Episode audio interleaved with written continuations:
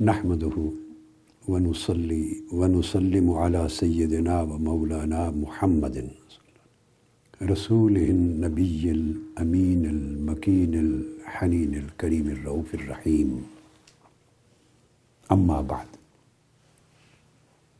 بسم الله الرحمن الرحيم. باب الدين يسر. وروى الإمام البخاري رضي الله تعالى عنه قول النبي صلى الله عليه وآله وسلم أحب الدين إلى الله الحنيفية السمحة معزز، سامعین و ناظرین، خواتین و حضرات طلبہ و طالبات، جمیع علماء، اساتذہ اور معلمات اور عزیزان محترم، اللہ رب العزت کا شکر ہے جس کی توفیق سے ہم حلقات التربیہ میں ترتیب کے ساتھ صحیح البخاری کا درس دے رہے ہیں اور چونکہ اس کے ساتھ امام غزالی کی احیاء علوم الدین کا میں نے ذکر کیا تھا، آپ کو آگاہ کر دوں کہ احیاء علوم الدین کتاب العلم سے شروع ہوتی ہے۔ امام غزالی نے الاحیاء کا پہلا باب العلم کا باندھا ہے۔ تو کتاب العلم کے دروس بخاری میں ساتھ احیاء علوم الدین کی مرافقت یعنی اس کا ساتھ شروع ہو جائے گا۔ یہ جو باب جس سے آج کی نشست کا آغاز کر رہے ہیں، یہ تیسواں باب ہے یعنی چیپٹر نمبر تھرٹی۔ اس کا عنوان امام بخاری نے قائم فرمایا ہے کہ دین آسانی اور سہولت کا نام ہے۔ یعنی جو ریلیجن ہے، دین ہے، وہ ہارڈ شپ نہیں ہے، وہ ایزینس ہے۔ اور اس چیپٹر کے ساتھ حضور نبی اکرم صلی اللہ تعالیٰ علیہ وآلہ وسلم کا ایک قول مبارک امام بخاری نے ترجمت الباب میں یعنی مقدمہ کے طور پہ درج کیا ہے۔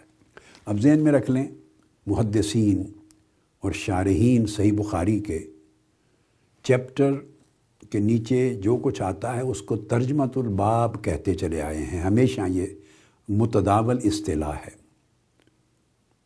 میں اس کو اپنی طرف سے آپ کی آسانی کے لیے قارئین، سامعین اور طلباء کی آسانی کے لیے ایک اضافی لفظ دے رہا ہوں تو میں کبھی کبھی ترجمت الباب کے ضمن میں مقدمہ کا لفظ یوز کرتا ہوں۔ یعنی یہ اس باب کا مقدمہ ہے۔ تو اس سے یہ مغالطہ پیدا نہ ہو کہ شاید مقدمہ کوئی اور چیز ہے اور ترجمت الباب کچھ اور چیز ہے۔ یہ ترجمت الباب ہی کا کنٹینٹس ہوتے ہیں جن کو میں مقدمہ کا، پریفیس کا، انٹروڈکشن کا عنوان دیتا۔ تو اس کو لائے ہیں امام بخاری آقا علیہ السلاۃ والسلام کے فرمان مبارک کو کہ اللہ کے نزدیک محبوب ترین دین وہ ہے جس میں آسانی، درگزر اور عفو ہو، جس میں برداشت ہو ٹالرنس ہو، آسانی ہو۔ وہ اللہ کے نزدیک محبوب ترین دین ہے۔ اس کے بعد وہ حدیث روایت کرتے ہیں، حدیث نمبر انتالیس یعنی حدیث تھرٹی نائن۔ ایک تو آپ دیکھیے امام بخاری کا چناؤ حدیث کا اور ان کی ترتیب بیان کرنا۔ اگر ایک میں ایسا بیان آ گیا ہے جس سے تفرید کی نفی اسٹیبلش ہوتی ہے، تو اگلی حدیث میں ایسا بیان لائے ہیں جس سے افراد کی نفی اور مذمت اسٹیبلش ہوتی۔ ہے توازن قائم ہو رہا ہے دین میں۔ تو باپ بھی اسی طرح کا ہے۔ کئی تصورات ان کی اصل ہوتی ہے، وہ تصورات صحیح ہیں اور ان کو کہتے ہیں وہ حقائق ثابتہ ہیں اسٹیبلشڈ فیکٹس ہیں۔ مگر اب وہ زمانہ گزر جانے کے بعد، اب وہ حدیث اور سننا اور حدی الصالحین صلف صالحین کی کتب کے اوراق میں پڑے ہیں۔ جو لوگ پریکٹس کرتے تھے بوجو ان کے عمل میں کمزوریاں ہیں، انہوں نے اس میں افراد کر دیا ہے۔ علمی کوتاہی کے باعث، عملی کوتاہی کے باعث افراد کر بیٹھے ہیں، زیادتیاں کر بیٹھے ہیں۔ اپنی طرف سے کئی چیزیں اور ایڈ کر کے اصل تصور کو مسخ کر بیٹھے ہیں۔ افراد ہو گیا ہے۔ تو عالم کا کام یہ ہے، مدرس کا، مربی کا، عالم کا، دائی اور مبلغ کا، محقق کا، جس سے لوگ دین کی رہنمائی لے رہے ہیں۔ اس کا کام یہ ہے کہ وہ جج بنے۔ وہ فریق نہ بنے، وہ جج بنے، منصف ہو۔ اب اگر کہیں کسی نے اپنی علمی کوتاہی اور عملی کوتاہی کی وجہ سے یا اس سے اپنا کاروبار جوڑ لیا ہے، اس سے پیسے بنانے لگ گئے ہیں، اس کو تجارت میں کنورٹ کر لیا ہے اور اصل تصور مسخ کر دیا ہے یا بڑھا دیا ہے اصل حقیقت سے، تو پھر عالم جج بنے، وہ افراد کے حصے کا ازالہ کرے۔ بتائے کہ یہ حدود سے زائد ہے، یہ غلط ہے، اس کا رد کرے۔ حکمت کے ساتھ، دلیل کے ساتھ، محبت کے ساتھ، دلجوئی کے ساتھ افراد کا ازالہ کرے، مگر یہ حق نہیں ہے عالم کا کہ وہ اصل کا انکار کر دے۔ اگر اصل کا انکار کر دیا جائے گا یعنی عمل کرنے والے لوگوں کی کوتاہیوں کو دیکھ کر، ان کے علمی نقص کو یا عملی زیادتیوں کو دیکھ کر یا غفلتوں کو دیکھ کر، ان کے نقائص کو دیکھ کر، اصل کو جو کتاب سنت سے ثابت ہے، حقائق کے ثابتہ میں ہے۔ اور اب ان کا علم شعور نہیں رہا سوسائٹی میں۔ کیوں نہیں رہا؟ جو لوگ اس کو پریکٹس کرتے رہے، انہوں نے اس کی شکل بگاڑ دی، اضافے کر دیے۔ اور ایسے اضافات کر دیے کہ جو اب جب انسان کا شعور بیدار ہوتا ہے تو ایکسیپٹیبل نہیں ہے۔ تو وہ جو ایکسیپٹیبلٹی نہیں ہے، وہ ان حدود میں نہیں ہے جو افراد میں آتے تھے۔ اصل میں ٹھیک تھا، اصل ایکسیپٹیبل تھا۔ لہٰذا اصل اور افراد میں فرق کیا جائے، امتیاز کیا جائے۔ اگر ہم اس طرح عمل کرنے والوں کے نقص دیکھ کر اصل کا انکار کرنے لگیں، تو دیکھیے آج امت مسلمہ سوا عرب کے قریب افراد ہیں۔ کیا حال ہے امت مسلمہ کا؟ وہ اصل دین پر کتنا عمل پیرا ہے؟ کسی ملک میں چلے جائیں۔ دین پر ان کے عمل کا حال کیا ہے؟ عبادات کیسی ہیں، طاعت کیسی ہیں، اعمال کیسے ہیں، اخلاق کیسے ہیں، علم کیسا ہے، عمل بیہیویئر کیسا ہے۔ تو اگر امت مسلمہ میں آج کے مسلمانوں کا عمل دیکھ کر بندہ اصل دین کا انکار کر دے، کہے کہ یہ جو ان کا عمل ہے، گویا اسلام ہی ایسا ہے۔ تو اصل اسلام کا انکار کر دے، اصل کتاب و سنت کا انکار کر دے، یہ زیادتی ہوگی۔ یہی تو ہم دفاع کرتے ہیں۔ کہ آپ دہشت گردوں کے طرز عمل کو دیکھ کر اسلام کو بدنام کیوں کرتے ہیں؟ دہشت گردی کا اسلام سے کوئی تعلق نہیں یعنی افراد کا اسلام سے کوئی تعلق نہیں۔ جو آدمی اپنے عمل میں حد سے بڑھ جائے، اسے اپنی تجارت بنا لے، اس سے مال کمائے، روزگار بنائے، اپنی غفلت کوتاہی اور اپنی خواہشات اور اپنے اغراض دنیاوی کو ایڈ کر لے، اس کا دین سے کوئی تعلق نہیں۔ اس کو رد کریں، صفائی کریں، اس کی تطہیر کریں، مگر اصل کو دلیل سے مانیں۔ تو کہ امت اس اصل کی خیر سے محروم نہ ہو جائے۔ تو جس طرح مسلمانوں کے برے اعمال کا نقصان اصل اسلام اور کتاب و سنت کی تعلیمات کو نہیں دے سکتے، اصل کی حفاظت کرتے اور دفاع کرتے ہیں اور جو غلط ہے اس میں خلط ملت ہو گیا، اس کو نکالتے ہیں۔ یہ ہے عالم کا کام۔ آج اسی طرح اگر آپ بالکل، وہ تو افراد ہوا اور اگر آپ بجائے اصل اور زائد میں فرق کرنے کے آپ اصل کا انکار کر دیں گے، رد کر دیں گے، بالکل۔ کیونکہ امیج لوگوں کا سامنے برا سا تھا۔ وہ اپنے عمل سے جاہل لگتے ہیں، اپنے عمل سے وہ مبالغہ کرنے والے لگتے ہیں، مال کمانے والے لگتے ہیں۔ لہٰذا اس کی بنیاد پر آپ نے اصل کو رد کر دیا۔ تو اس کا کیا ہوگا کہ یہ طرز عمل تفریت اور انکار بن جائے گا۔ یہ تفریت ہو جائے گی۔ یعنی آپ دین کو گھٹاتے جا رہے ہیں۔ ادھر اگر غلطی سے کسی نے بڑھا دیا، ادھر غلطی سے کسی نے گھٹا دیا، تو بڑھانا جس طرح گناہ ہے، اس طرح گھٹانا بھی گناہ ہے۔ یہ ہے دین دین وسطیہ۔ امتن وسطن لتکون شہداء علی الناس۔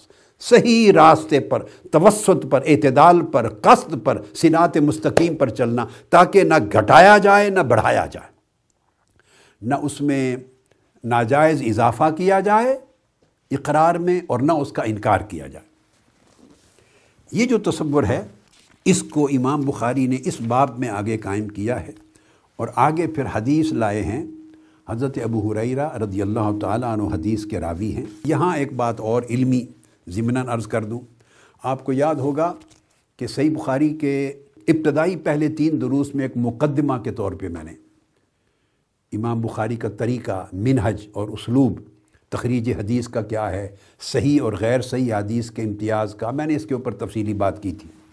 اور ایک دن کتاب الایمان کے مقدمہ کے تحت بھی میں نے عرض کیا تھا کہ جتنی نصوص ریفرنسز امام بخاری، روایات اور آثار اور حدیث کے ٹکڑے لاتے ہیں، وہ ضروری نہیں کہ وہ امام بخاری اسی صحیح بخاری میں سے ہی لائیں اور اسی میں سے کوئی ٹکڑا اخذ کریں جو انہوں نے اپنی صحیح بخاری کے معیار کے لیے مقرر کر رکھا ہے۔ نہیں، وہ دیگر آئمہ سے اور کی کتب سے، دیگر کے طرق اور اسانید سے بھی لیتے ہیں۔ جس سے یہ اسٹیبلش کیا تھا کہ امام بخاری کا مذہب یہ ہے کہ دیگر آئمہ کے طرق سے آنے والی حدیث سند صحیح ہے تو اس کو بھی قبول کرنا اتنا ہی جائز ہے جتنا صحیح بخاری کے اندر کی حدیث کو قبول کرنا۔ چونکہ ان حدیث کو امام بخاری اپنی صحیح البخاری میں درج کر رہے ہیں، ایک ہی جگہ پر۔ تو آج بھی اسی طرح کی ایک چیز آ گئی ہے۔ یہ جو تیسواں باب ہے، باب الدین و یسرن اس کے ساتھ ترجمت الباب میں جو فرماتے ہیں، قول النبی صلی اللہ علیہ وسلم، آقا علیہ السلاۃ والسلام کا ارشاد مبارک کہ اللہ کا پسندیدہ اور محبوب ترین دین وہ ہے جس میں اف و درگزر، برداشت اور نرمی ہو اور وسعت ہو یہ جو قول ہے، اس قول کو امام بخاری نے اپنی صنعت کے ساتھ پوری اصحی میں کہیں روایت نہیں کیا۔ یہ بھی باہر سے، ایک اور طریق سے اور سند سے یہ حدیث وارد ہوئی ہے، جس کو دیگر آئمہ نے اپنی کتب میں روایت کیا ہے۔ اور امام بخاری نے ریلیونٹ جز اس حدیث کا ٹکڑا دیگر طریق کو قبول کر کے اپنی الجام الصحیح میں داخل فرمایا ہے۔ پھر اپنے مذہب کو ثابت کرنے کے لیے کہ میں احادیث دیگر ائمہ کے طریق سے لیتا ہوں۔ اگر سند صحیح ہے اور میں انہیں اپنی جامع صحیح بخاری میں داخل کرتا ہوں، شامل کرتا ہوں یعنی یہ مذہب ہے حدیث کے علم کے لیے۔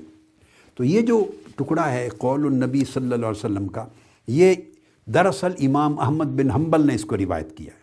امام بخاری کے شیوخ میں سے ہیں۔ اس کو تعلیق کے طور پہ لائیں۔ اس کو تعلیقات بھی کہتے ہیں، جو امام بخاری اس طرح بغیر صنعت کے لاتے ہیں، وہ تعلیقات کا لفظ بھی یوز کرتے ہیں ان کے لیے، یا معلقات بخاری بھی کہتے ہیں۔ امام احمد بن حنبل نے حضرت عبداللہ ابن عباس رضی اللہ تعالیٰ عنہ کی صنعت سے لیا ہے، اور بعد ازاں اپنی صنعت کے ساتھ امام تبرانی نے بھی لیا ہے، بعد ازاں۔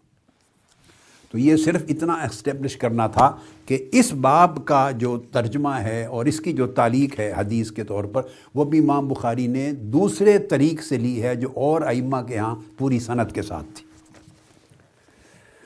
حضرت ابو حریرہ رضی اللہ تعالیٰ عنہ روایت کرتے ہیں ان النبی صلی اللہ علیہ وآلہ وسلم قال، ان الدین یسر ولن یشاد الدین احد الا غلبہ فصدو و قاربو و ابشرو وسطین بالغدوت وروحت و شعیم من الدلجا یہ حدیث کے لفظ ہیں۔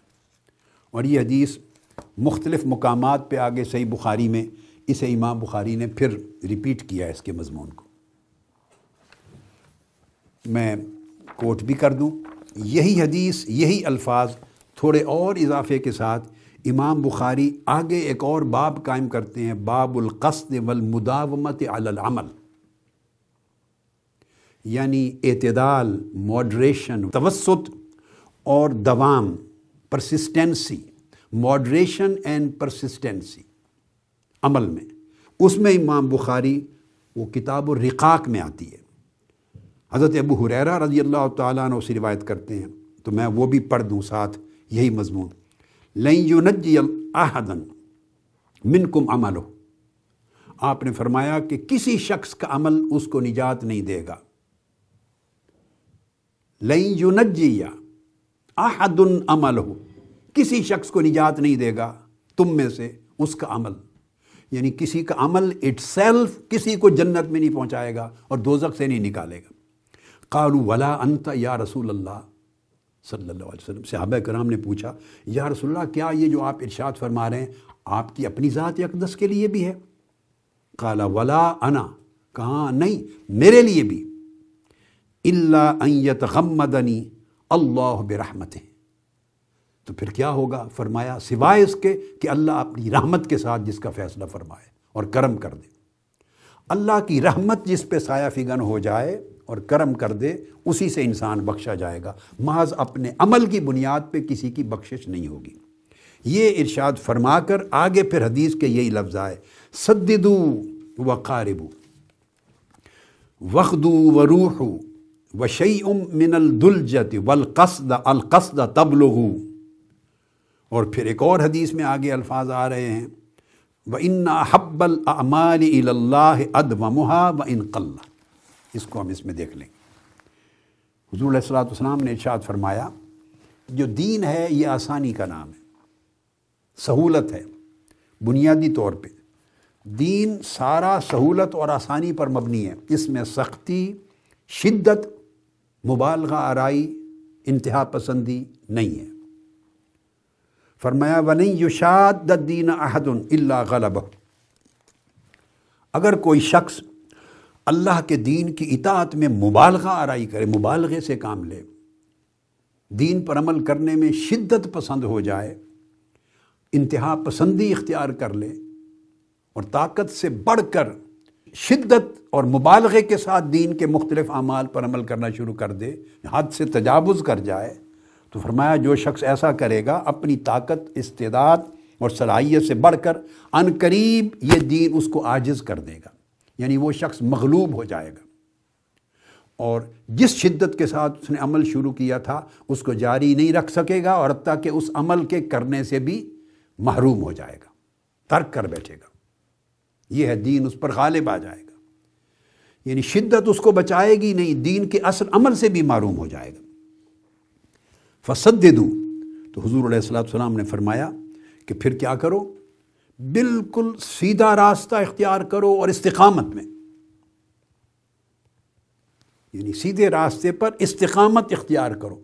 یعنی اس میں دوام ہو، ہمیشگی ہو۔ سیدھے راستے پر استقامت کے ساتھ، لرزنے کے بغیر، کبھی کر لیا، کبھی نہ کر لیا، انقطاع کے بغیر دوام کے ساتھ سیدھا چلتے رہیں گریجولی۔ اور دوسرا سددو کے معنی میں نہ افراد میں جاؤ، نہ تفریت میں جاؤ۔ دونوں معنی سددو میں، تسدید میں آتے ہیں۔ نہ اس میں حد سے بڑھو، نہ افراد کرو اور نہ ہی تفرید کرو۔ نہ حد سے بڑھو، یہ مبالغہ اور شدت میں آ جائے گا۔ اور نہ اس کو گھٹاؤ، کیونکہ یہ تفریح اور انکار میں آ جائے گا۔ تو سد دو تصدید کا معنی ہے اصل پر قائم رہو اور استقامت کے ساتھ قائم رہو اور اس میں کبھی انقطاع بریک نہ آئے، تسلسل سے جاری رکھو۔ افراد ہو تو اس کو بھی ختم کرو تفریح کمی ہو، انکار ہو تو اس کو بھی روکو۔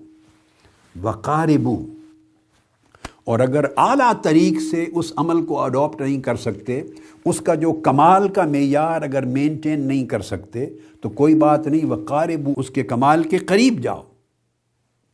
جو اس کا پرفیکشن کا لیول ہے بہترین مقام ہے جو اس کا درجہ، جتنا قریب اس کے جا سکو، اتنا قریب جاؤ۔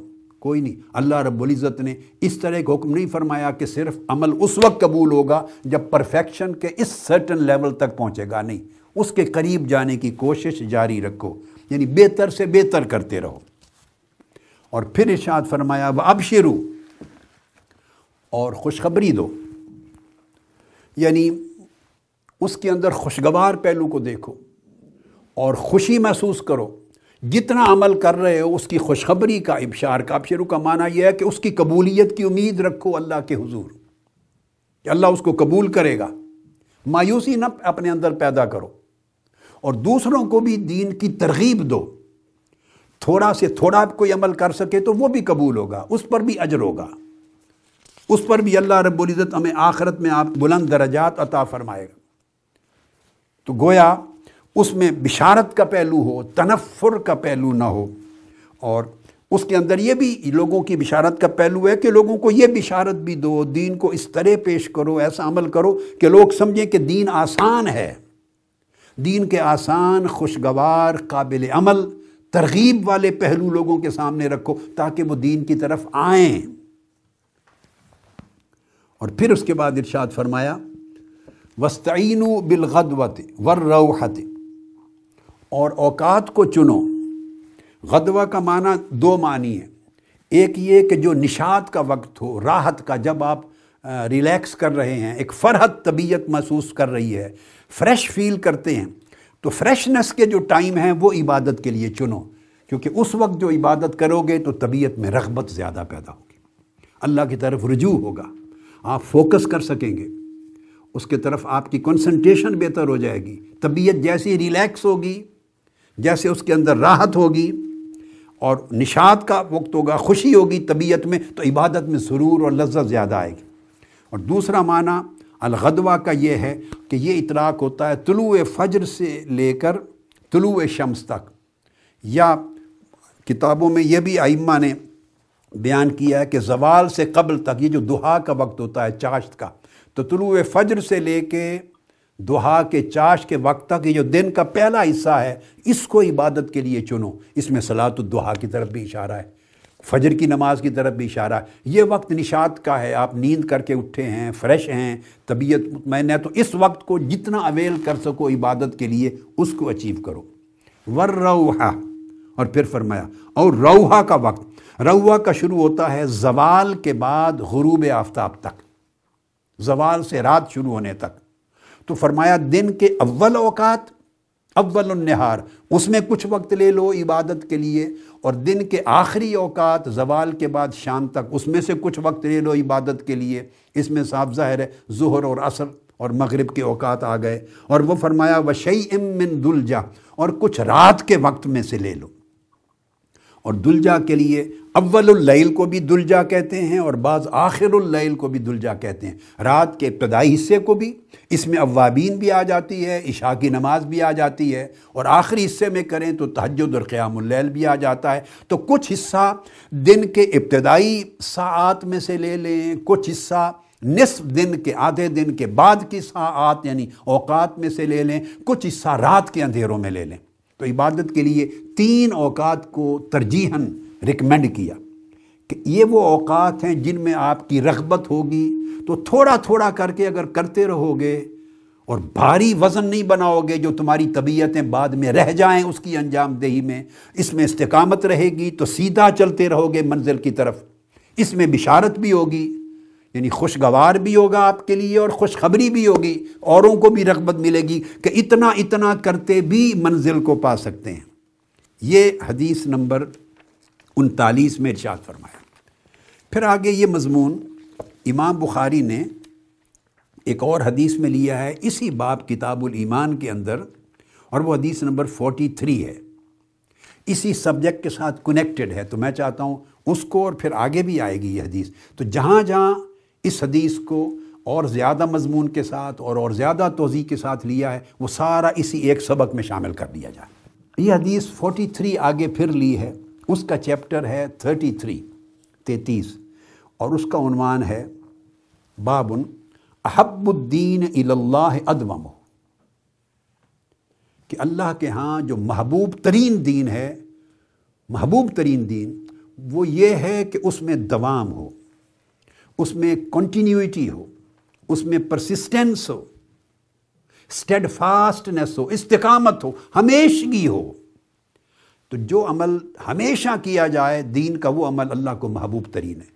تو آپ نے دیکھا، پچھلی حدیث جو ہم نے ابھی پڑھی، حدیث نمبر تھرٹی نائن اس میں تھا کہ اللہ کو پسندیدہ دین وہ ہے جس میں اعتدال ہو وسطیہ ہو، توسط ہو، نرمی ہو۔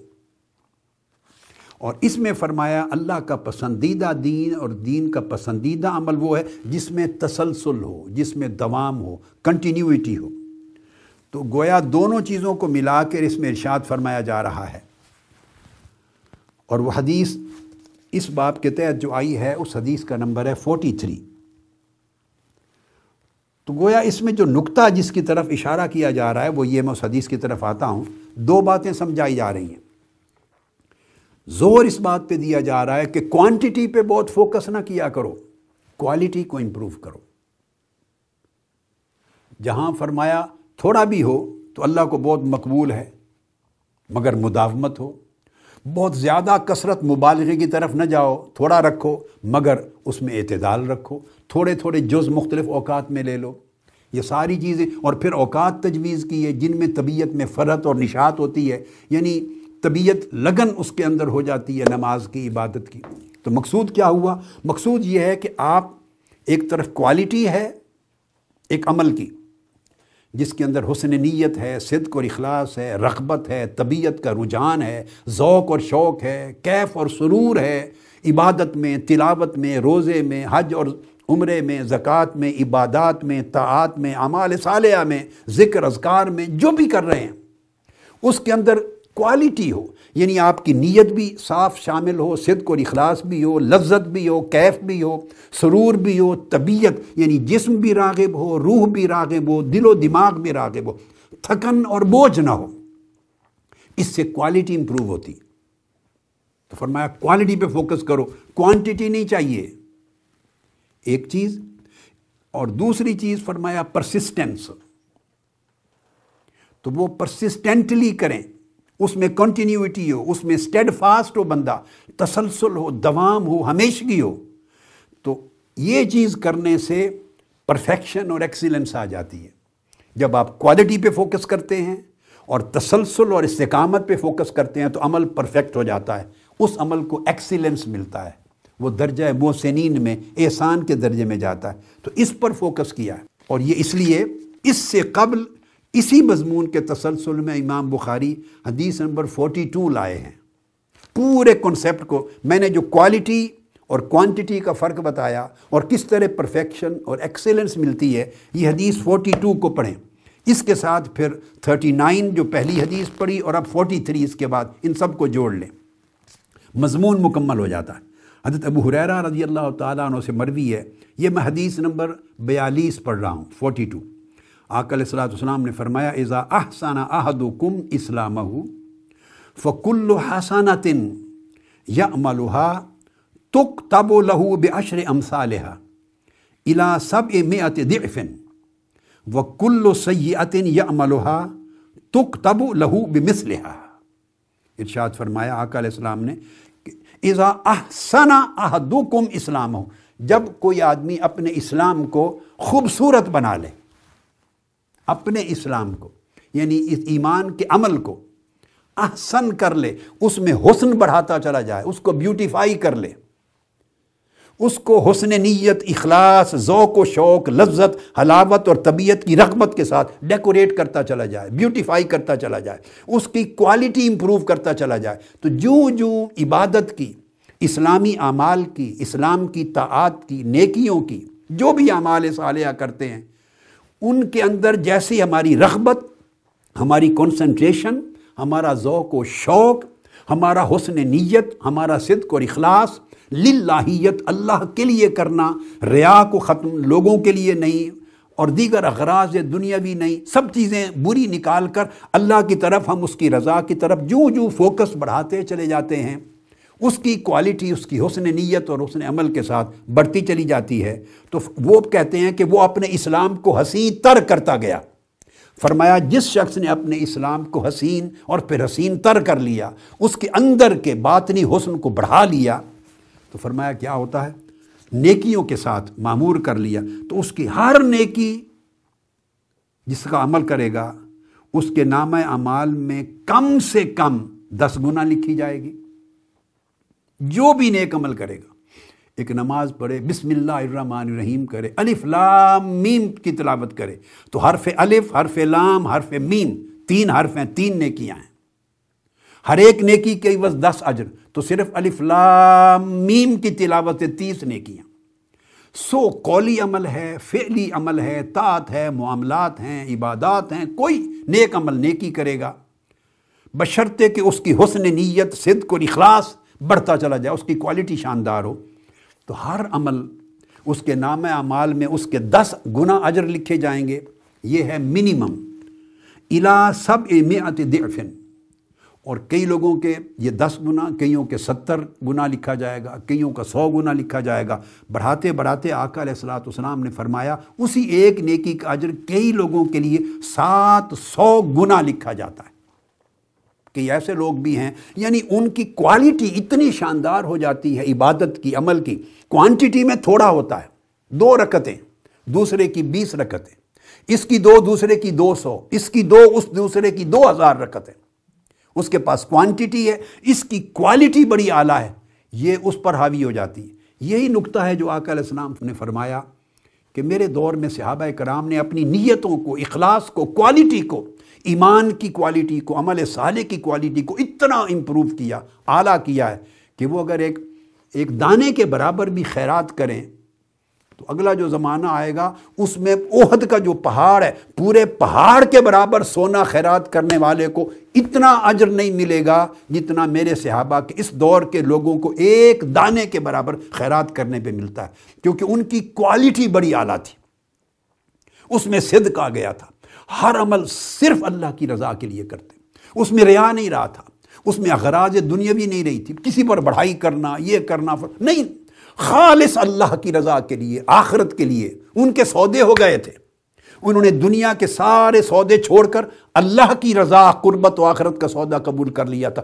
ہر عمل میں اللہ کی رضا تلاش کرتے۔ عمل کے چھوٹے چھوٹے جز میں رضا تلاش کرتے، تو نیتیں ان کی، حسن نیت اور اخلاص بڑی اعلیٰ ہو گئی۔ تو ان کا ایک دانہ پہاڑ کے برابر سونے کی خیرات سے اعلیٰ ہو گیا تھا اجر میں۔ تو پھر ان لمیٹڈ بھی ہے، مگر یہاں سات سو گنا تک بیان کیا۔ اور پھر فرمایا، اگر کوئی شخص ایک گناہ کرے، تو اس کے نام اعمال میں صرف ایک ہی گناہ لکھا جاتا ہے۔ تو اللہ کا کرم اتنا ہے کہ گناہ کا نام اعمال میں جب درج ہونا ہوتا ہے تو صرف ایک ہی گناہ لکھا جائے گا۔ نیکی بھی ایک ہوگی مگر دس نیکیاں کا اجر کم سے کم اور سات سو تک بھی ملے گا۔ تو یہ تو ایزی ہے۔ اس لیے فرمایا تم اپنی کوالٹی نیتوں کو بہتر کر کے اور اندر کے احوال کو بہتر کر کے امپروو کرو۔ اور اس استقامت رہے۔ پھر وہ حدیث فورٹی تھری آ گئی۔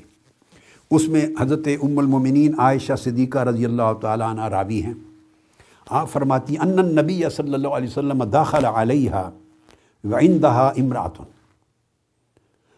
آقا علیہ السلام میرے پاس تشریف لائے، گھر میں آئے۔ میرے پاس ایک خاتون بیٹھی تھی۔ قال، من حاضی آپ نے پوچھا، مجھ سے یہ کون خاتون ہے؟ قالت فلانہ یہ فلاں خاتون ہے۔ اور کتب حدیث میں اس کا تذکرہ آتا ہے، حولا بنت تویت۔ حولا کے نام سے وہ خاتون تھی۔ اسلام قبول کیا تھا، ہجرت کی تھی، بڑی عبادت گزار تھی، زاہدہ تھی، عابدہ تھی، مجاہدہ تھی، اجتہاد کرتی عبادت میں ساری ساری رات۔ تذکر من صلاحہ تو ان سے ذکر ہو رہا تھا، وہ بیان کر رہی تھی اپنی نماز کا۔ وہ ساری رات نماز میں قیام کرتی تھی، نوافل پڑھتی، سوتی نہیں تھی۔ وہ حضرت ام المومنین عائشہ صدیقہ رضی اللہ تعالیٰ عنہ کے ساتھ یہ گفتگو کر رہی تھی اپنے احوال۔ قالمہ آقا علیہ السلام نے فرمایا یہ سختی چھوڑ دینی چاہیے۔ خاتون کو ایڈریس نہیں کیا۔ علیکم بما تطیقون، فواللہ لا یمل اللہ حتی تملو۔ وکان احب الدین الیہ ما داوم علیہ صاحبہ۔ آقا علیہ السلام نے فرمایا کہ تمہارے اوپر اتنا واجب ہے جتنی تمہارا نفس اور تمہاری جان اور جسم طاقت رکھتا ہے۔ اپنی استطاعت اور طاقت سے بڑھ کر عمل کو اپنے اوپر مسلط نہ کرو، مبالغہ نہ کرو، شدت اختیار نہ کرو۔ اور پھر آقا علیہ السلام نے فرمایا، اللہ کی قسم، اللہ رب العزت، جو شخص جتنا بھی عمل کرتا ہے، تھوڑا یا زیادہ، وہ عطا کرنے سے کبھی نہیں رکتا۔ اللہ کسی کا عمل قبول کرنے سے کبھی نہیں رکتا۔ ہم لفظ ملل اور ملال کا یوز کرتے ہیں نا، اللہ دینے سے کبھی نہیں تھکتا۔ یہاں تک کہ بندہ خود نہ تھک جائے۔ اللہ نہیں تھکتا، بندے تھک جاتے ہیں۔ یعنی اگر زیادہ کریں گے عمل، اپنی طاقت سے بڑھ کر، آج آپ جوان ہیں، آپ صحت مند ہیں، تندرست ہیں، تو بہت زیادہ کر سکتے ہیں۔ اگر وہ شروع کریں گے تو رفتہ رفتہ جیسے صحت ویسی نہیں رہے گی، اس میں کمی آتی چلی جائے گی اور آتے آتے رک جائے گی۔ گویا وہ دوام جس نے درجے کو بلند کرنا تھا، وہ کنٹینیوٹی وہ پرسسٹنسی وہ نہیں رہے گی۔ تو آقا علیہ السلام نے فرمایا کہ الٹیمیٹلی بندہ جب ترک کر دے گا وہ عمل کرنا، تو اللہ کی عطا خود ترک ہو جائے گی، اس کی جزا بند ہو جائے گی۔ اللہ از خود جزا دینا، عطا کرنا، قبول کرنا بند نہیں فرماتا، دینے میں نہیں تھکتا۔ بندہ جب تھک جاتا ہے تو عمل چھوڑ بیٹھتا ہے۔ جب عمل چھوڑ دے گا تو عطا بند ہو جائے گی۔ لہٰذا آقا علیہ السلام نے فرمایا، اللہ کو وہ دین اور وہ عمل اور وہ اطاعت سب سے زیادہ پسند ہے، ما داوما علیہ صاحب ہو کہ اس عمل کا کرنے والا اس پر ہمیشگی رکھے، تسلسل سے اس کے اوپر دائمن قائم رہے۔ اس عمل کو ہمیشہ نبھائے۔ اللہ کو یہ عمل زیادہ پسند ہے، اس کا اجر بھی زیادہ۔ ابھی حدیث جو یہاں امام بخاری لائے ہیں، یہی مضمون امام بخاری اس سے اور زیادہ وضاحتوں کے ساتھ تاب التحجد میں لائے ہیں۔ باب ہے باب ما یکرہ منت تشدید فی العبادہ۔ وہی چیز، عبادت میں شدت پسندی پسندیدہ چیز نہیں ہے۔ شدت پسندی مقبول نہیں ہے۔ اللہ کو ناپسند ہے۔ انتہا پسندی کسی لحاظ سے بھی اللہ کو ناپسند ہے۔ یہ باب ہے امام بخاری نے قائم کیا۔ ام المومنین حضرت عائشہ صدیقہ رضی اللہ تعالیٰ عنہ سے مروی۔ اس میں تھوڑے سے الفاظ کا اضافہ ہے۔ ان عائشہ رضی اللہ تعالیٰ عنہ قالت، کانت اندی امراۃ من بنی اسد۔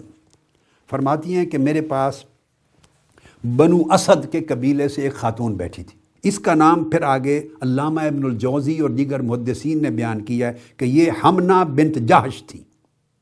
آقا علیہ السلام کی زوجہ متحرہ ام المومنین حضرت زینب رضی اللہ تعالیٰ عنہ کی ہمشیرہ تھی۔ ام المومنین حضرت زینب کی سسٹر تھی۔ یہ اس قبیلہ سے تھی۔ تو فرماتی وہ میرے پاس بیٹھی تھی۔ حدیث میں جو لفظ آئے ہیں وہ صرف یہ کہ قبیلہ بنو اسد سے تھی۔ اب بعضوں نے کہا کہ ایک ہی خاتون تھی اور بعض محدثین نے کہا کہ یہ ممکن ہے دو الگ واقعات ہوں۔ سملر قسم کے۔ اس وقت وہ خاتون بیٹھی تھی، اس وقت یہ تھی۔ فداخلہ علیہ رسول اللہ صلی اللہ علیہ وسلم فقال، من حاضیب آقا علیہ السلام تشریف لائے، پوچھا، یہ کون ہے؟ میں نے عرض کیا، یا رسول اللہ، فلاں خاتون ہے۔ لا تنام باللیل تذکر من صلاتها۔ یہ ساری رات اللہ کی عبادت کرتی، نماز پڑھتی ہے، رات کو سوتی نہیں ہے۔ لا تنام باللیل سوتی نہیں ہے۔ آقا علیہ السلام نے فرمایا، ایسا نہیں کرنا چاہیے۔ پھر ارشاد فرمایا، علیکم ما تطیقون من الاعمال۔ اتنا عمل کرو جس کی تمہارے اندر طاقت ہو، جس کو ہمیشہ نبھا سکو۔ فعن اللہ لا یملو حتیٰ تملو اللہ رب العزت کبھی بھی عطا کرنا ختم نہیں کرتا اور دینے میں تھکتا نہیں جب تک بندہ خود تھک کر عمل کو چھوڑ نہ دے۔ یہ پہلا مضمون تو بیان ہو گیا کہ اللہ رب العزت نے اپنی عبادت میں بھی توسر اور اعتدال موڈریشن کا حکم دیا ہے اور اس کے اندر شدت اختیار کرنا اور مبالغہ کرنا اس کو منع کیا۔ یہ پہلو تو کلیئر ہو گیا۔ یعنی دین کے ہر پہلو میں اعتدال ہے، ہر پہلو میں میانہ روی ہے موڈریشن ہے۔ وہی پسند ہے، اسی میں اجر ہے، اسی میں درجہ ہے۔ وہی اللہ کو محبوب ہے۔ دوسری چیز ایک بڑی توجہ طلب ہے۔ وہ علماء کے لیے، مبلغین کے لیے، اساتذہ کے لیے، دین کے کارکنوں کے لیے۔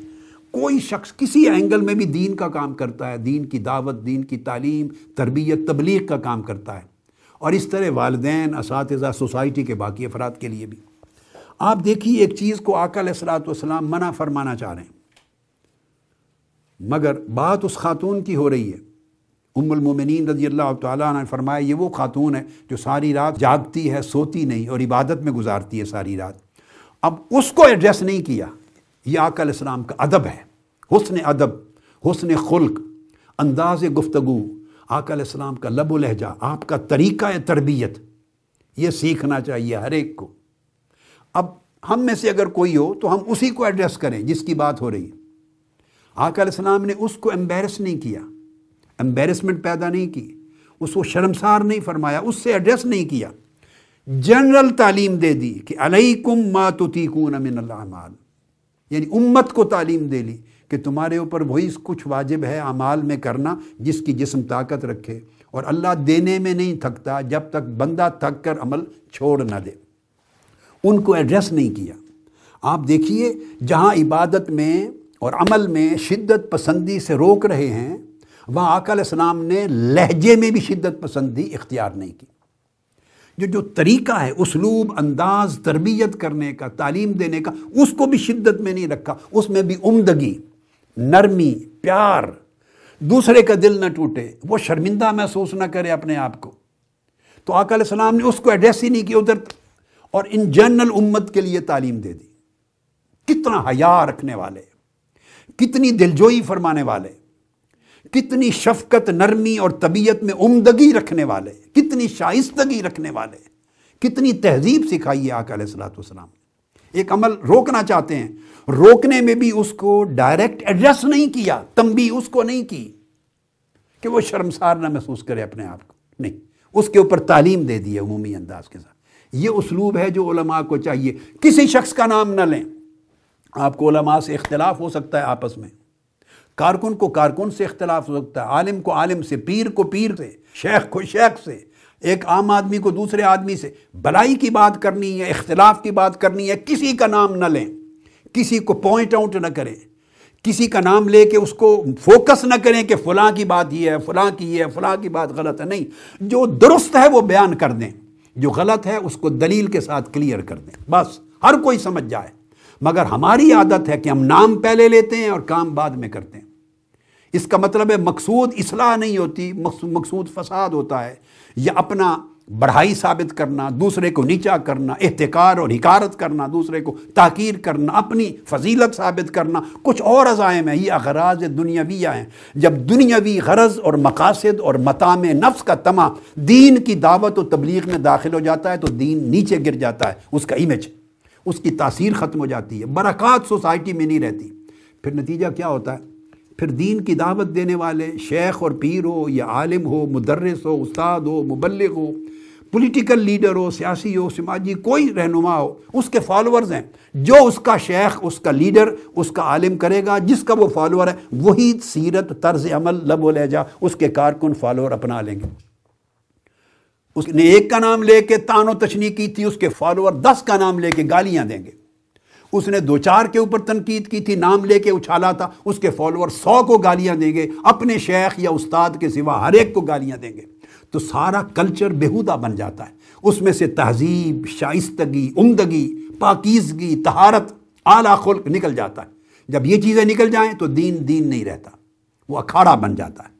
یہ آقا علیہ السلام کی حدیث سے دوسری بات اسٹیبلش ہوتی۔ ہے پھر اب اوپر کی حدیث پہ آ جاتے ہیں۔ وہ حضرت انس بن مالک رضی اللہ تعالیٰ عنہ کی آقا علیہ السلام کے ایک ایک فرمان میں جہاں جائیں یہ خوبیاں آپ کو نظر آئیں گی۔ صرف غور کرنے کی ضرورت ہے، کھنگالنے کی ضرورت ہے اور گہرائی میں جا کے ایک ایک لفظ پر غور کر کے سمجھنے کی ضرورت ہے۔ حضرت انس بن مالک رضی اللہ تعالیٰ عنہ فرماتے ہیں، قال داخل النبی صلی اللہ علیہ وآلہ وسلم۔ آقا السلام تشریف لائے گا۔ فیضا حبل ممدود بین الساریتین تشریف لائے تو آپ نے دیکھا کہ ایک رسی پڑی ہوئی ہے، دو ستونوں کے درمیان باندھی ہوئی ہے رسی۔ اب محدثین نے بیان کیا ہے۔ بعضوں نے کہا کہ وہ چونکہ گھر کا دروازہ مسجد نبوی کے سین میں کھلتا تھا، تو وہ مسجد نبوی کے دو ستونوں کے درمیان باندھی ہوئی تھی رسی۔ مسجد نبوی میں ہی پڑی تھی۔ تو آپ آئے تو گھر کے دروازے کے سامنے دیکھا، ستونوں کے ساتھ رسی باندھی ہوئی ہے۔ بعضوں نے کہا کہ شاید گھر کے اندر کوئی ستون تھے، مگر مسجد کی جانب، قریب مسجد کے۔ مگر زیادہ محدثین کا رجحان ہے کہ مسجد نبوی کے اندر ستونوں کے درمیان رسی باندھی ہوئی۔ فقال، ما حاض الحبل؟ آقا علیہ السلام نے پوچھا، یہ رسی کیا ہے؟ کائے کی ہے؟ قالو حاضا حبل لزینب. صحابہ کرام نے بتایا، یا رسول اللہ، یہ ام المومنین حضرت زینب رضی اللہ تعالیٰ عنہ کی رسی ہے. فائضہ فاترت تعلقت، وہ رات کو جب مسجد خالی ہوتی ہے، کوئی نہیں ہوتا، تو وہ عبادت کرتی ہیں، ساری رات جب عبادت کرتی ہیں، کھڑے ہو کر جب تھک جاتی ہیں، تو خود کو رسی سے باندھ لیتی ہیں، رسی کا سہارا لے لیتی ہیں، تاکہ میں عبادت کو جاری رکھوں، تو رسی کے سہارے ساری رات عبادت کرتی ہیں، یہ ان کی ہے۔ آقا علیہ السلام نے فرمایا، فقال النبی صلی اللہ علیہ وسلم، لا، نہیں۔ فرمایا حلو ہو اس رسی کو کھول دو۔ آگے کلمات پھر جو میں نے ابھی بات کی سنی لیسل احدکم نشاتہ فیضا فاترہ فل یک اب آقا علیہ السلام نے اندر جا کے زوجہ متحرہ کو نہیں ایڈریس کیا کہ زینب، یہ کیا کر رہی ہو؟ یہ تو جائز نہیں ہے۔ ایسا کرنا درست نہیں ہے۔ نہیں، ایڈریس ہی نہیں کیا۔ یہ ہیں آداب علم، آداب تربیت۔ یہ ہے دعوت اور تربیت اور تعلیم کے کرنے والوں کے لب و لہجے کی عمدگی، شائستگی، تہذیب، شفقت، محبت، حکمت۔ ادعو الى سبیل رب کا بالحکمہ والموعظت الحسنہ وجادلہم باللتی ہی احسن۔ اللہ کی طرف بلاؤ تو حکمت کے ساتھ بلاؤ۔ اور بڑی خوشگوار نصیحت برے ہمدردی کے ساتھ نصیحت برے لہجے میں بلاؤ۔ اختلاف کی بات بھی کرو تو اس کو بھی احسن طریق سے کرو کوٹیس لہجے میں کرو۔ دل جوئی ہو کسی کی۔ دین ہر جگہ دل جوئی کا دھیان کرتا ہے۔ کسی کا دل نہ ٹوٹے، سختی محسوس نہ ہو، کوئی شرمساری محسوس نہ کرے ایمبیرس نہ ہو۔ لہجہ بھی عکاس ہو اور کسی کو اس طرح ڈائریکٹ ایڈریس نہ کرو، نام تک نہ لو۔ یہاں بھی آکل السلام نے سن کر یہ نہیں کہا کہ زینب نے غلط کیا ہے۔ یہ زینب، یہ بات درست نہیں، یہ شر جائز نہیں، میری سنت نہیں، میں اس کو منع کرتا ہوں۔ ایڈریس ہی نہیں کیا، نام ہی نہیں لیا۔ یہ علماء کے لیے، اساتذہ کے لیے، مربیوں کے لیے مشائق کے لیے، پیروں کے لیے اور رہبروں کے لیے، لیڈروں کے لیے، جن کو لوگ فالو کرتے ہیں، ان بہت اعلیٰ عمدہ آقا علیہ السلام کا ہے۔ کسی کا نام نہ لو، کسی پر تومت نہ لگاؤ۔ کسی کو فوکس نہ کرو۔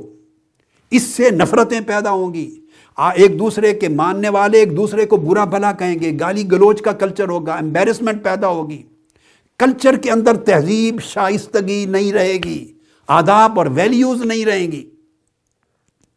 پہلا زمانہ تھا گو جو میں ابھی ایک بات بتانے لگا ہوں، میری اپنی زبان اس طرح کی نہیں ہے، نہ گھر سے ہم نے سیکھی۔ یہ جملہ جو بول رہا ہوں، یہ جملہ ہمارے یہاں بولا نہیں جاتا تھا۔ مگر میں نے اپنی ینگ لائف میں، بچپن میں، لڑکپن میں، بزرگ، مشائق، سالے لوگ، عبادت گزار، عام سادہ لوگ بھی ان کی زبانوں سے سینکڑوں مرتبہ سنا ہے۔ وہ بتا رہا ہوں۔ اگر کسی نے کوئی غلط کام کر دیا اور اس کو روکنا تھا، تو ان پڑھ لوگ بھی، تھوڑی تعلیم والے بھی، پنجابی زبان میں کہتے تھے، وہ تیرا بیڑا تر جائے۔ ایک ہی کر دیتا ہی۔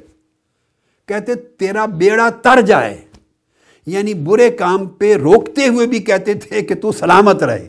بیڑا تر جائے کہ مطلب ہے تو سلامت رہے۔ ایک ہی کیتا ہے۔ اور ہم شروع کرتے ہیں تیرا بیڑا ڈب جائے۔ غرق ہو جائے تیرا بیڑا۔ ہم شروع یہاں سے کرتے ہیں۔ اتنا کلچر چینج ہو گیا ہے۔ وہ دن تھا۔ اس وقت اقدار کی، حیا کی، قدروں کا دن تھا، روشنی تھی۔ ہم تاریخ رات میں چلے گئے۔ معلومات پھیل گئی ہیں، مگر اخلاق برباد ہو گئے۔ آقا علیہ السلام فرما رہے ہیں، اس رسی کو کھول دو۔ صحابہ سے، اس رسی کو کھول دو۔ اور پھر فرماتے ہیں، صحابہ کرام کو، کہ تم میں سے کوئی شخص جب عبادت کرنا چاہے تو اتنی کرے جتنی اس کی طبیعت اور جسم برداشت کرتا ہے۔ اس کی طبیعت میں جتنی نشات ہے، طاقت اور استطاعت ہے۔ جب برداشت نہ رہے کھڑے ہونے کی، فل یک پھر بیٹھ جائے۔ اب اس کے دونوں معنی، اگر کہ نفلی عبادت کر رہا ہے اور کھڑے ہو کے نہیں پڑھ سکتا، تو کوئی بات نہیں، پھر اس کے بعد بیٹھ کر پڑھے۔ رسی سے نہ باندھے، بیٹھ کر پڑھ لے۔ اور ایک معنی یہ بھی ہے کہ کہ پھر اگر نہیں پڑھ سکتا، جس میں سکت نہیں رہی، تو اس طرح اپنے آپ کو مشقت میں نہ ڈالو، پھر چھوڑ دو۔ بیٹھ جاؤ یعنی ریسٹ کر لو۔ تو بیٹھ کے نماز پڑھنا نفلی بھی اس میں ثابت ہو گیا ہے سنت سے۔ اور ویسے چھوڑ دو نفلی طور پہ، تو یہ بھی ثابت ہو گیا۔ تو آقا علیہ السلاۃ والسلام نے یہ آپ حدیث پاک سے یہ چیز اس کو اسٹیبلش کی۔ تو اس سے یہ بات معلوم ہوتی ہے کہ ایک تو دین میں کوئی شخص انتہا پسندی نہ کرے۔ ان جتنی حدیث میں نے پڑھی، ان سے پہلا اصول تو یہ ثابت ہو گیا کہ دین سراسر سہولت اور آسانی ہے۔ فوائد بیان کر رہا ہوں۔ کیا کیا اسٹیبلش ہوا ان حدیث سے؟ دین سراسر آسانی کا نام ہے، سہولت کا نام ہے۔ دین میں مشقت نہیں ہے۔ دین میں طاقت سے بڑھ کر مبالغہ نہیں ہے، انتہا پسندی نہیں ہے۔ دوسرا، کوئی شخص عمل ہو، عبادت ہو، دین کا کوئی میٹر ہو، اس میں انتہا پسندانہ رویہ اختیار نہ کرے۔ نہ اپنے مزاج میں، نہ قول میں، نہ اپنے فعل میں، نہ عمل میں۔ زندگی میں کبھی انتہا پسندی نہ رکھے، نہ اپنے نفس پر طاقت سے بڑھ کر کوئی شدت رکھے، بلکہ نرمی کو اپنے اوپر لازم کرے، آسانی کو لازم کرے، اعتدال کو، وسطیہ کو لازم کرے۔ تیسری چیز یہ ثابت ہوتی ہے کہ دین کے تمام احکام میں جو اعلیٰ منزل ہے وہ اعتدال کی ہے۔ القصد سب سے اعلیٰ، دین کے تمام معاملات میں اعتدال۔ نہ اس میں افراد نہ اس میں تفریح اور اسی توسط میں وسطیہ کے اندر استقامت اور سیدھا پن ہے سیداد ہے۔ پھر اس کے اندر ایک اور چیز اسٹیبلش ہوتی ہے کہ کبھی یہ خیال نہ رکھیں کہ یہ پرفیکشن کا لیول سارا اچیو ہوگا تو اجر ملے گا۔ نہیں، فرمایا قاربو، اس کے پرفیکشن کے جتنا قریب جا سکو، جاؤ، جاتے رہو، مگر یہ نہ کبھی سمجھو کہ چونکہ پرفیکشن رہ گئی ہے، لہٰذا اجر نہیں ملے گا، نہیں، اللہ عطا کرتا ہے۔ ایک قدم بھی چلے ہوگے تو وہ بھی اللہ عطا کرتا ہے۔ بھلے آگے ننانوے قدم پڑے ہیں آپ نے، سو قدم اٹھانے ہیں۔ ایک قدم پہ بھی اللہ کی عطا اور اجر ہے۔ اور ممکن ہے وہ ایک قدم سو قدموں سے بھی بھاری ہو جائے۔ آپ کی کوالٹی حسن نیت، صدق اور اخلاص اور اللہ کی طرف رغبت کی وجہ سے۔ اور طبیعت جو عمل کر رہے ہیں، اس عمل میں طبیعت کا جو ذوق و شوق ہے، اس کی مل جانے کی وجہ سے۔ اور پھر اس سے یہ بھی اسٹیبلش ہوتا ہے کہ اللہ کی اطاعت میں اچھے اوقات کو تلاش کرو۔ اچھے اوقات کو۔ جیسے بتایا، صبح کے اوقات آفٹرنون کے اوقات، کچھ رات کے اوقات، جس میں طبیعت فراغت محسوس کر رہی ہے، راحت محسوس کر رہی ہے، اور طبیعت رجوع کرتی ہے اس راحت کے اوقات کو عبادت کے لیے۔ اور فراغت کے اوقات کو عبادت کے لیے منتخب کرو۔ کچھ دن کے پہلے حصے کو ضرور، کچھ دن کے آخری حصے کو، اور کچھ نہ کچھ رات کے کچھ حصے کو۔ تین اوقات آقا السلام نے فرمائے۔ تو اس کے ذریعے یہ وہ عبادت اللہ رب العزت قبول کرتا۔ ہے اور اس سے یہ بھی اسٹیبلش ہوا کہ یعنی انتہا پسندی کی ممانت ہو گئی اور ایسے دین کی دعوت اور تبلیغ جس میں لوگوں کو سہولت اور خیر ملے۔ آگے آقا علیہ السلاۃ والسلام نے جس پر آج گفتگو ختم کر لیتا ہوں، حدیث پاک میں یہی اصول انتہا پسندی کو روکنے کا آگے مختلف مواقع پر بھی ارشاد فرمایا ہے۔ یعنی میں صرف چونکہ وقت ختم ہو رہا ہے آج کی نشست کے لیے یعنی آگے باب آتا ہے باب حق دعیف فصوم اور پھر آگے ہے باب حق الجسم فصوم یعنی روزے میں جسم کا حق ہے۔ جس میں آقا علیہ السلام فرماتے ہیں، روکتے ہیں ساری رات جاگنا، عبادت کرنا، سارا ہر روز روزہ کرنا فرمایا، نہیں، تمہارے جسم کا تمہارے اوپر حق ہے، تمہاری آنکھوں کا تمہارے اوپر حق ہے، تمہارے بیوی بچوں کا، فیملی کا تمہارے اوپر حق ہے، آنے والے وزٹر اور مہمان کا تمہارے اوپر حق ہے۔ یہ پھر انشاءاللہ آگے کسی وقت میں اس کی تفصیل میں جائیں گے۔ مگر کنسیپٹ ہر جگہ حضرت عبداللہ بن عمر بن العاص رضی اللہ تعالیٰ عنہ سے فرمایا تھا۔ وہ ہر روز روزہ رکھتے، ہر رات ساری جاگتے۔ ان کو روک دیا تھا کل سے۔ فرمایا نہیں، سارے حقوق پورے کرو، اللہ کے بھی، اپنی جان کے بھی، بیوی بچوں کے بھی، مہمانوں کے بھی اور جسم جان کے بھی حقوق۔ تو پورا عمل دین کا تب شمار ہوتا ہے پرفیکٹ جب اس میں اعتدال ہو، توسط ہو، کسی طرح کی انتہا پسندی نہ ہو۔ اللہ رب العزت ہمارے حال پہ کرم فرمائے اور ہمیں دین کی توسط اور اعتدال کا جو حسن ہے، دین کا وسطیت کا حسن، اس کو سمجھنے اور زندگی میں عمل پیرا ہونے کی توفیق دے۔ والسلام علیکم ورحمۃ اللہ وبرکاتہ۔ سب سے پہلے نئی ویڈیوز کو حاصل کرنے کے لیے شیخ الاسلام ڈاکٹر محمد طاہر القادری کے آفیشیل یوٹیوب چینل کو سبسکرائب کریں اور بیل آئیکن کلک کریں۔